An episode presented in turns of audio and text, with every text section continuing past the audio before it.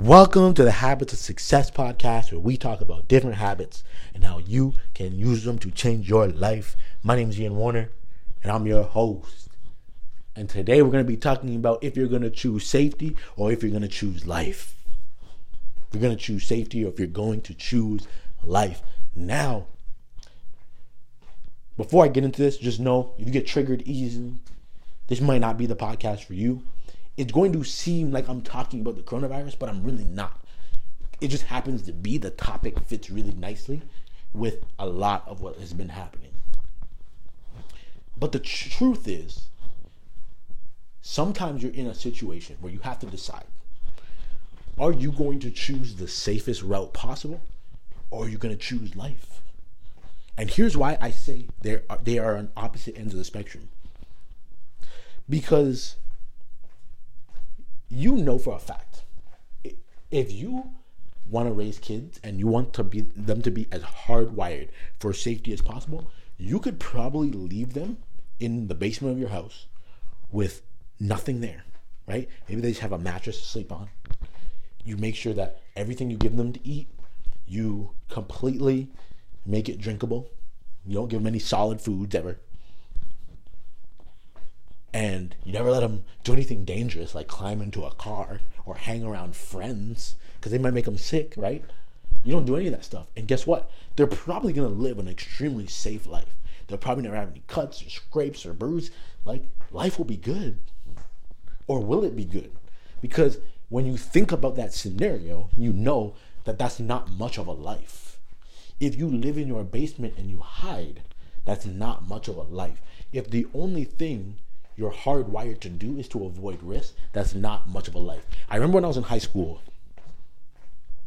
people would always say to me when I told them that I had a dream of going to school in the States and getting a track scholarship, people would give me this, this, the, the statistics of being able to do that. And like track and field is one of the most participated sports in high school. So they'd be like, well, Ian, this many people participate in track and this is how many people get scholarships. And it'd be like some extremely low percentage of people. And I'd be like, okay, what does that have to do with me? They'd be like, well, you're taking a risk by doing this. And I would always laugh because I'm like, okay, so are you telling me that I should do the least riskiest thing? I could probably get a job at McDonald's, so a ton of them, right? That's that's not risky. Does that mean that's a good idea? And it's like no knock on McDonald's, but it's just a restaurant where you don't have. There's not a high and barrier entry, right? Like you can you can get into doing that pretty easily, and there's a ton of different McDonald's out there, so you could probably find one that will hire you, no problem. But the question becomes, if I choose the safety of McDonald's, does that mean my life is better? You have to make these choices sometimes. Sometimes these two things are facing each other, and there is safety on one side, the the least risky thing that's gonna keep you nice, safe, cozy, and warm, and there's the thing that's gonna make life feel fulfilling. This is what entrepreneurship has done for me, and and, and why I always encourage people to at least have some side hustle and pursue entrepreneurship because as you're pushing yourself to learn all the things you need to learn to make money doing something it pushes you outside of your natural risk zone where you're usually like, well, I'm only going to risk this much because jobs make us feel safe. But what the problem is, and like Seth Godin has a book that talks about this called uh, The Icarus Deception. And, you know, the, the story of Icarus where he flies too high to the sun. And one thing he talks about is how the safety zone has moved, and a lot of people don't realize this. So what used to be the safest thing was okay, you have a job, you work for one person forever, and you're good. But things have changed so much, things are changing so fast that that's not really what's safe anymore because you don't have a pension anymore.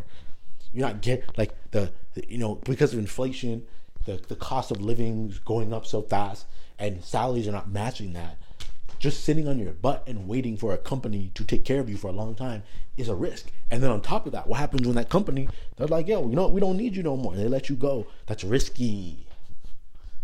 But what we've been told is that's safe. So again, I, I brought this up in terms of like Corona just because like I was talking with my my, my father in law a little bit about this and like um his wife is, is like really scared of it, right? And doesn't want to go out. And I said, well, you know, he has just from me and my wife, that's three grandchildren they haven't seen in a minute. Then my brother in law, he's having a kid. And it's like that's gonna be another kid adding to the mix that you're not seeing. So my thing is like, what if this goes on for a little bit longer than you expected? What do you choose in that in that moment? Do you choose? Well, I'm gonna be safe because as long as I'm safe, then I'm still around. I'm still here. Or you're gonna choose life because being safe is has a it has a cost too, right? You're missing life kids don't care whether you're seeing them or not. They're to grow. They're to keep going in life. They're to keep getting older. They're to keep experiencing new things and doing new things, whether you choose to be around them or not. So, do you choose the safety or do you choose life? And you got to look in your own life and ask yourself this question when you get in these scenarios. It doesn't mean that ever, like, if you ever do anything to be safe or to to um, decrease your risk, that's a bad idea. You want to decrease your risk at all costs, but you still want to live your life to the fullest. And failing at something, something not working out, is not the worst thing that ever happens. And just as like the scenario I was giving you, right? You can like you know this. You can do so much every single day to avoid dying. Like if your number one goal is okay, I gotta do everything I can to make sure I'm as safe as possible and I never die. Well, a great example is never get in a car. A car is a, a horrible place to be if you are if you want to avoid dying. Safety does not always lead to living the fullest life. You look at people like Martin Luther King, right? Now, Martin Luther King Jr. was assassinated. And you can make the argument that he should have never engaged in the civil rights movement because if he didn't, they probably wouldn't have assassinated him. But on the flip side, he's one of the most remembered people in the history of the United States. So, in that, he chose life. He lived a fulfilling life. Did it end short? Yep. But it wasn't just like a YOLO life. Like, there's a big difference between YOLO and choosing life. YOLO is just being like, I'm just gonna do whatever. Who cares? Doesn't matter. Choosing life is choosing to do what is fulfilling, what is going to truly fill you up, what's going to make a difference, what's going to make an impact. But no one would make the argument. No one would say, well, man, if he would just wouldn't have done it. Because what he did changed the country. It changed people. It, it still continues to change people to this day. So think about that. Like as all this stuff's happening and you're you're weighing you're weighing your options. You're looking at whether you should do the safest thing possible or you should take some risk. Just remember that like you don't want to lay on your deathbed and just look back and be like, well, I lived till I was 90, but all I did my whole life was whatever was the safest thing to do. That's not living life to the fullest. And as long as you remember that, if you're good with that, then keep doing it. Keep living safe. There's nothing wrong with that. I'm not shooting it down, but you do have to understand that there's so much life to live and experience.